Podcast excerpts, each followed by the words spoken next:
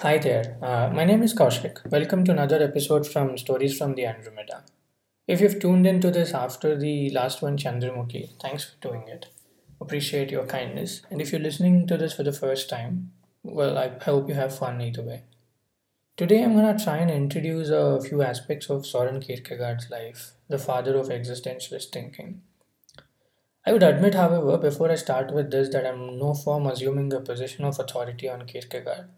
However, having read Kierkegaard for the better part of my last decade, I wanted to do an informal introduction, one that would help hopefully spike up your interest in Kierkegaard and make you intrigued by a bit to read more about him. If we could do to one or two of you, then this episode would have served its purpose. Um, let's begin though with the ex- existentialist definition or the accepted definition of uh, existentialism. Here's the wiki definition Existentialism, a form of philosophical inquiry that explores the problem of human existence and centers on the lived experience of thinking, feeling, acting individual. In the view of the existentialist, the individual starting point has been called the existential angst, a sense of dread, disorientation, confusion, or anxiety in the face of an apparently meaningless or absurd world. End quote. But it's been imagined and reimagined across across various forms over the last two centuries since Kierkegaard, 870 years. While he was widely regarded as the father of existentialism, uh, if you look uh, deep into history, you would find a colossal amount of existentialist thought in Socrates' teachings. Although uh, neither Socrates nor Kierkegaard themselves coined the word uh, existentialism, nor even spoke about existentialism in particular as much as they did about existence. Specifically, Kierkegaard. Kierkegaard's life is one of pluralism. The young children of Copenhagen used to scream either or at him when he would walk by the streets. He was constantly misunderstood and ill represented by the people around him. A Copenhagen newspaper, the Corsair, had launched scathing against attacks against him. Not only that, they also depicted him as a as a magisterial hunchback. Kierkegaard, though, for his part, did not get overly affected by it, and his stage in life figured he was to be alone anyway.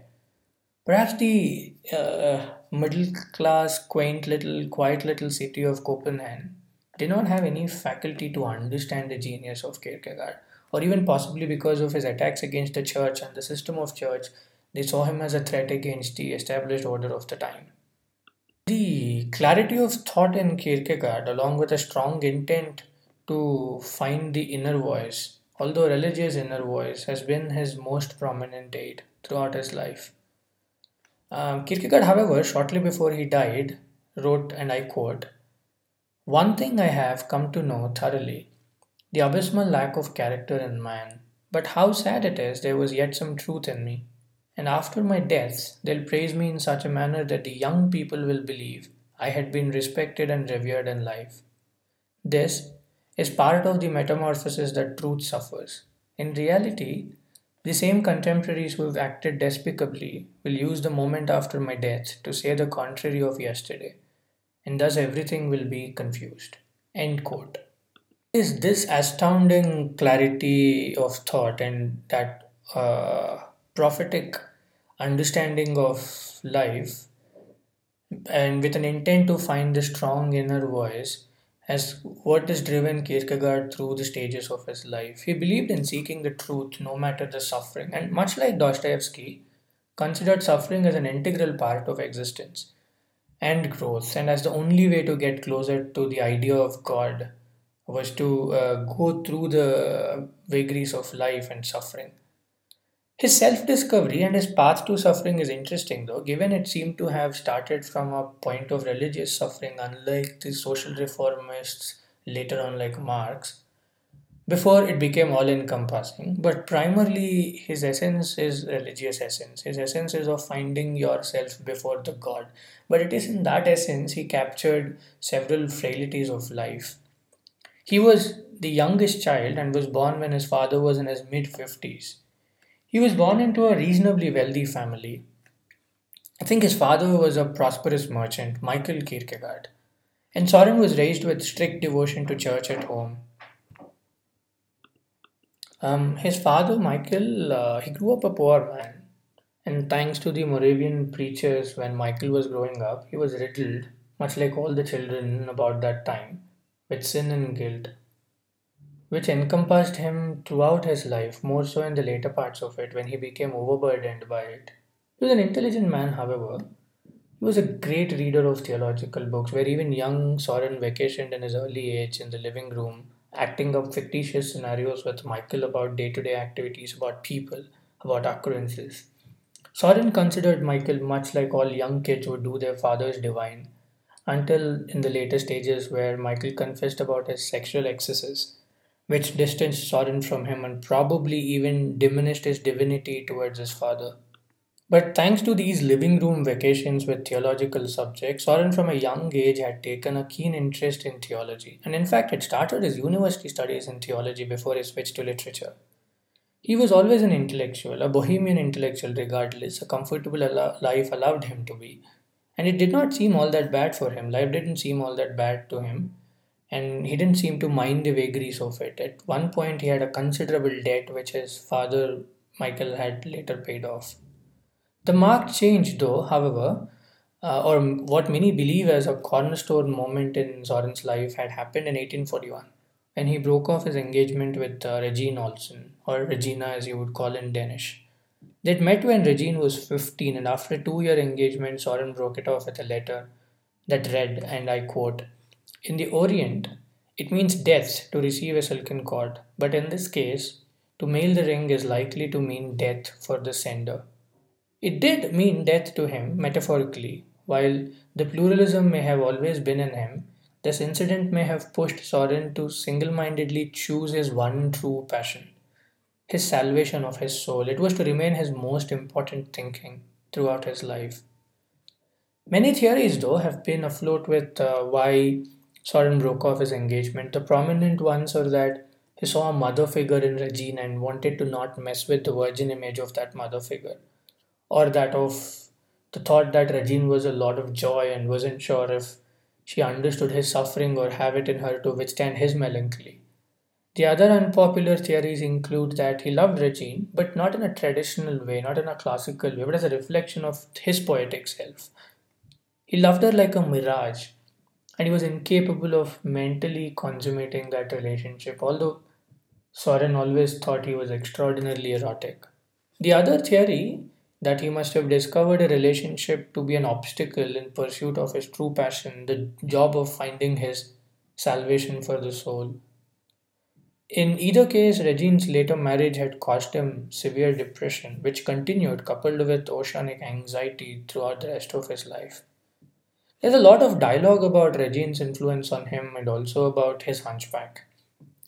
In fact, a few researchers have spent volumes discussing and dissecting these as the thorn in the flesh that shaped Kierkegaard as we knew him in the later years. At least eh, in this podcast, though, we would at least in the course wouldn't dwell on either, uh, but instead we'll look about uh, the many aspects of Kierkegaard, the plurality of him, his style, and in his, his teachings and his, his revolt against the church. We wouldn't dwell a lot on his personality, but more about his writings. Although he was a bundle of joy and abysmally morose at the same time, this man was a poet, a philosopher, a seducer, all when he chose to be. Of all that, I think he retained his poet's disposition through the entire life. Although he didn't like dwelling on the aesthetic phases of life, he was, however, aware consciously of the pluralism in him, and it came out brilliantly in all of his works. He believed between the gloom of the day and his reality, somewhere in that middle lied his fantasy, and which is what he explored in his stories. His devout Christian household seemed to have helped him internalize Christianity, like no other of his time. He internalized it uh, for the Christianity which he felt was most suited to inner exploration, but not the mainstream narrative of the day. It's incredible, even after 165 years after Kierkegaard today, the same constructs and institutions he revolted haven't changed by a bit. If you look at religious institutions of today, they all stink of the same issue. He was a Christian, though, to begin with, but religion was an extremely personal topic to him. He believed Christianity, as it was driven by the state, is flawed because of the shape it had assumed. For instance, the state run Church of Denmark, which I think was a Lutheran church, for all the clergy that worked in it had guaranteed housing sanctions, and the clergy was considered the elite from the plebiscite, which was counterintuitive and uh, contradictory to the idea of Christianity that Kierkegaard personally believed on, or the first followers of Christ who had to endure the pain, the suffering, the persecution. They weren't recognized, they were neither rewarded for it. According to Kierkegaard, the idea of state sanctioned security defeated the idea of being one before the God with all of our insecurity.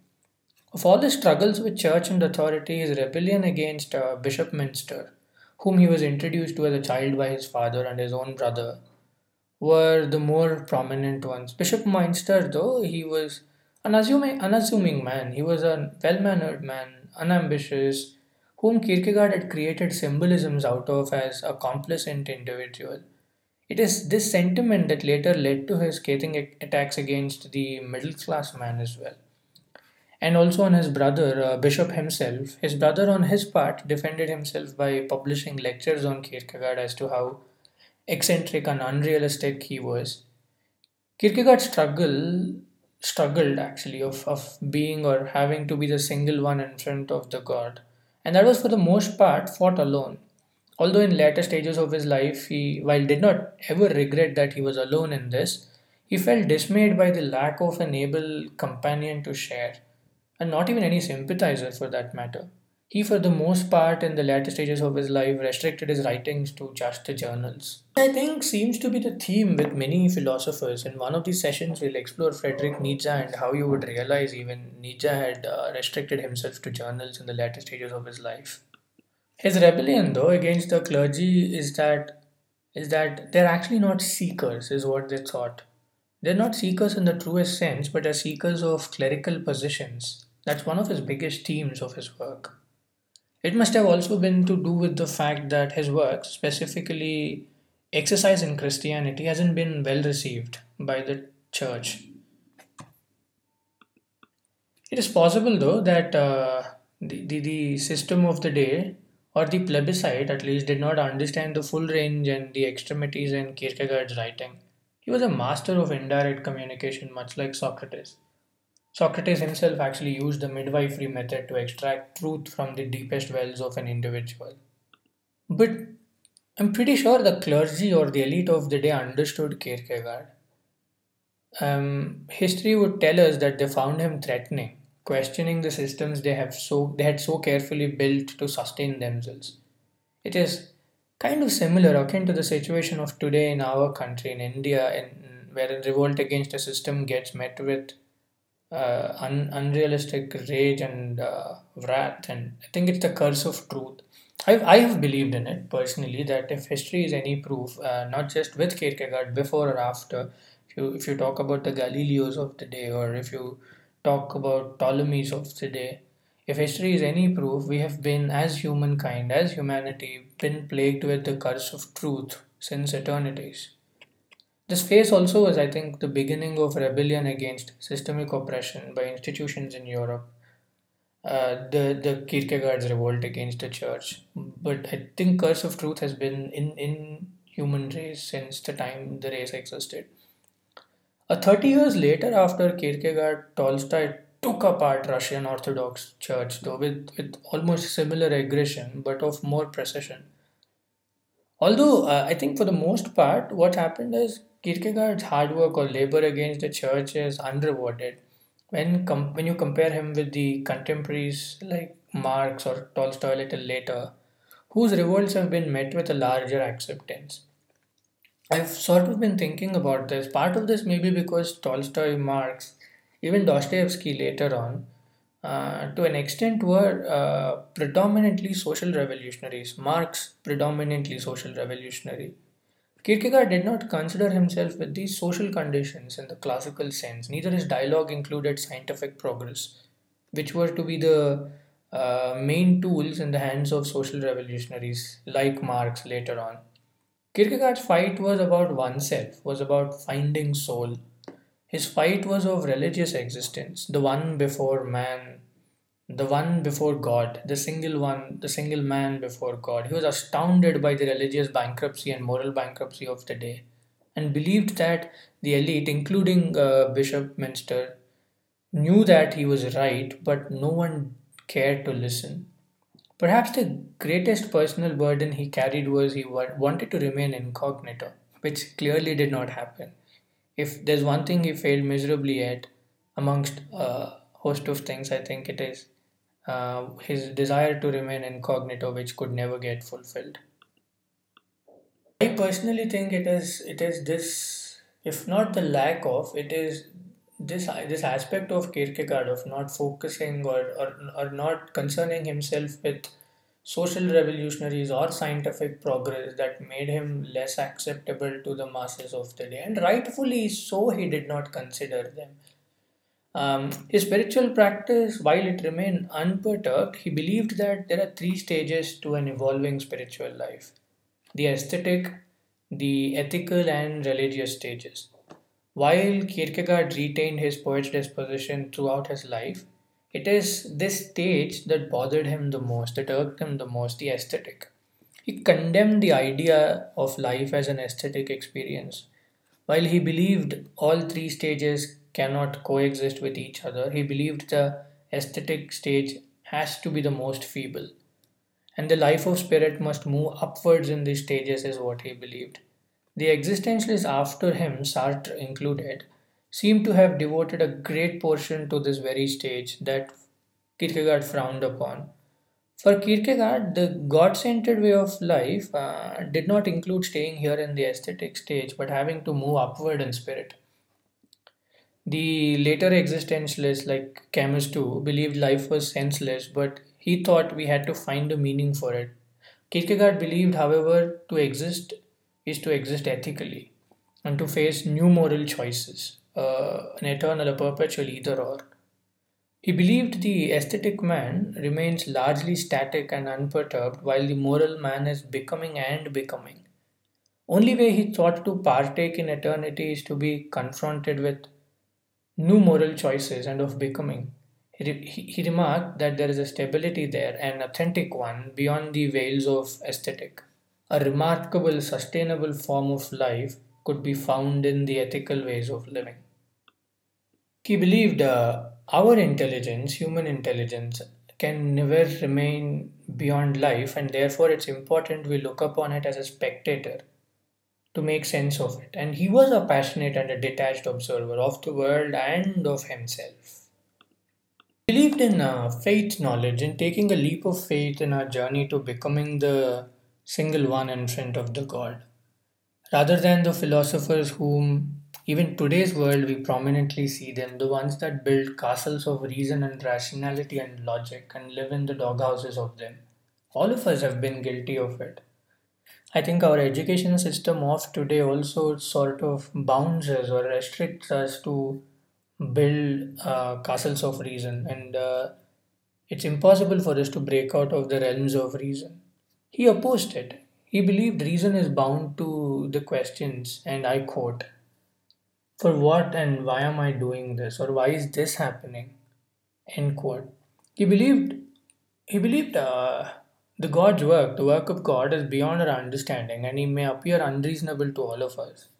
But he urged people to believe, he urged them to consider faith's knowledge. He said a man's life is of uh, continuous becoming, and not necessarily only biological or psychological becoming but it, it, it's sense of becoming is uh, is is, uh, is because we are is uh, because we are continuously faced by the perpetual either or or of moral dilemma by striving to become is what he thought a man could uh, uh, why man could never really be a christian but only attempt to be one and that's i think the most profound part of his discourse. He believed, while in all of his heart, that uh, uh, being a seeker in front of the God and the one in front of the God was of paramount importance, and his salvation of soul is the most important discourse. He also believed you could never really become a Christian, but he could only attempt to be one. But he urged, though, for us to be continuous seekers and not to be bound by any castles of reason, logic, however suitable they seem to us and however convenient. Now, in today's world, um, this seems to be a bit of an ob- abomination, right? When you when somebody tells you to not be bound by rationality, when our education system has over the years uh, cultivated the idea of rationality into us. But what Kierkegaard really meant was he did not discredit reason while he attacked reason and rationality. He said rationality is an important way to look at the objective world, to look at the natural world. But when you think about your existence, it has to be on faiths.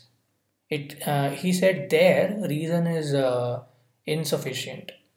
It is that rigid boundaries of reason that he thought was hampering when you think about uh, existence, and that this is in this vein that he would revolt against the then practices of religion. He would revolt against the conformist methods of religion, against the masses. It is also in this thematic that he led his fight against Christianity. He thought Christianity in its form of the day, much like any religion of today, if uh, we consider even today's religion, he thought uh, Christianity in its form is driving people away from being Christian with its rigid systems and clerical institutions. He believed it had turned into a bit of a moral police. And, and this is prominent, even if you sort of think back to today, uh, you would realize that practitioners of religion uh, and the religious belief that a majority partakes in is what has driven the true religious followers out of it. It is what has driven people into atheism. Kierkegaard revolted against these kind of impositions, these boundaries, or these moral policing, or this mass knowledge. He revolted against it.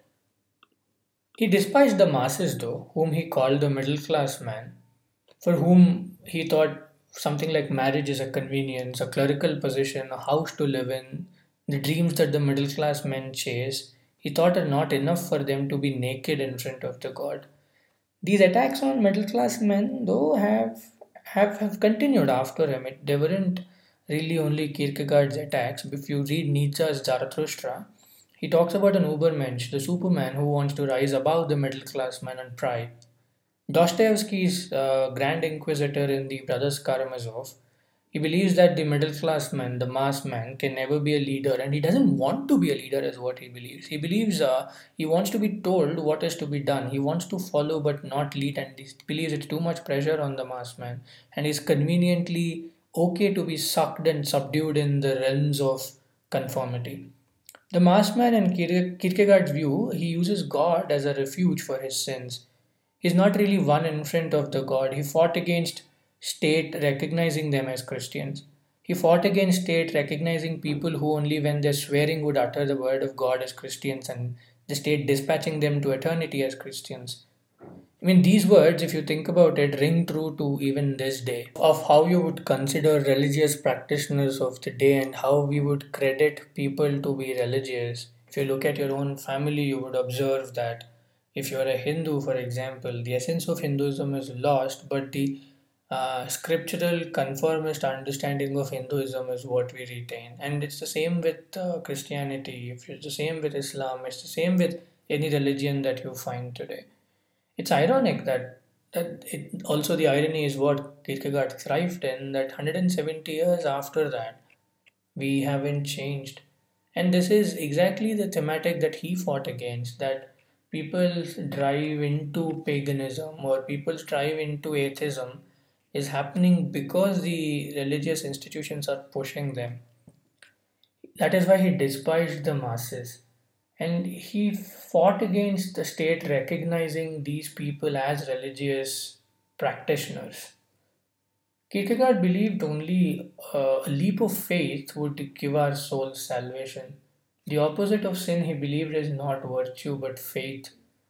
Only that faith would lead into an ethical life, which is a perpetual, eternal either or, is what he believed. And such true believers, he believes, are always alone. It is in this regard he was different from the later existentialists who focused on new humanism and more on the aesthetic side of it. It was actually this uh, spiritual freedom that he sought out, unlike the Marx or the Tolstoys later, who, in their revolt against religion, sought out social and scientific freedoms, which was, I think, more appealing to the plebiscite because it is a more relatable oppression, right? We are socially oppressed uh, by the systems, and church was playing a major part of it.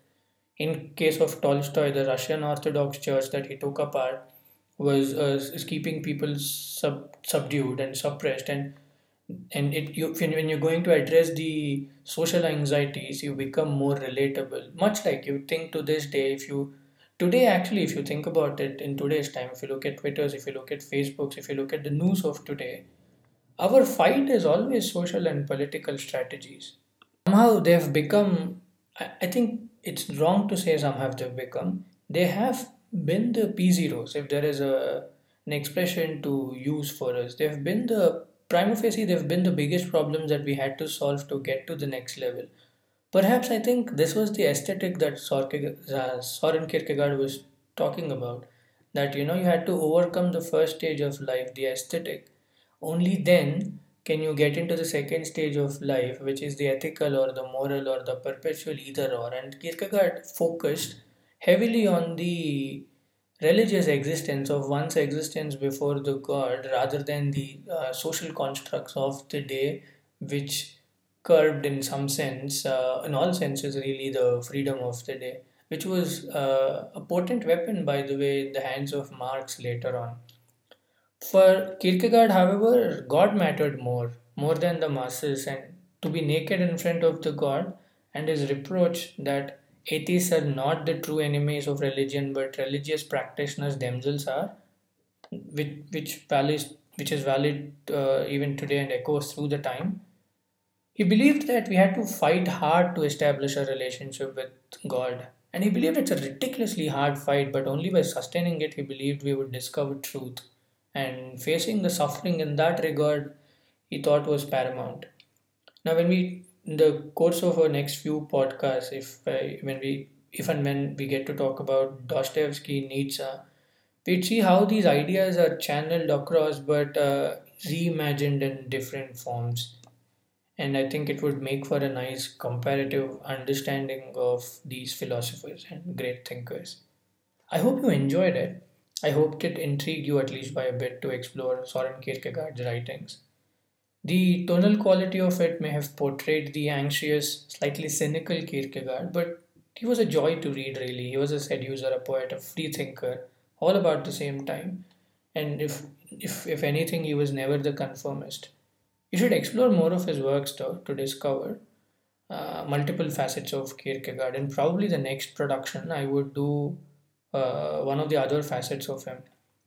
Although I was kind of thinking of introducing Dostoevsky, seems like a logical place to go from Kierkegaard. We would uh, try and cover one of the other facets of Kierkegaard in one of the upcoming sessions as well if it piqued your interest by a little, uh, go read Kierkegaard, and he's an amazing uh, philosopher and a scholar, and very different from the next set of existentialists that uh, you would get introduced to as you continue to keep reading. And I think while there were astounding similarities between Kierkegaard and Nietzsche in the idea of how one pursues uh, their freedom the major difference i think if when you later explore nietzsche you would realize and we would realize together hopefully that nietzsche's uh, superman ubermensch lacked humility if you look at kierkegaard's divinity or if you look at kierkegaard's experience before god his one uh, endearing quality is of humility he was humble always and he strived for that humility in front of god and Nietzsche's Ubermensch is wanted to pry on the middle class man, and he was a conscience-free man. The Nietzsche's Ubermensch. We will explore various themes of this as we go along, and we do various lectures if we could. So um, thanks for keeping up. Um, it was fun for me also doing this, and I, I, I think I would do a better job at editing and chopping and cutting this video later on. This was more like a free speech, and I just kept at it and I hadn't written anything. So, either way, if you'd enjoyed it, I'm glad. And if you didn't, I'm sorry, try to do better the next time. Thanks again for keeping up. See ya.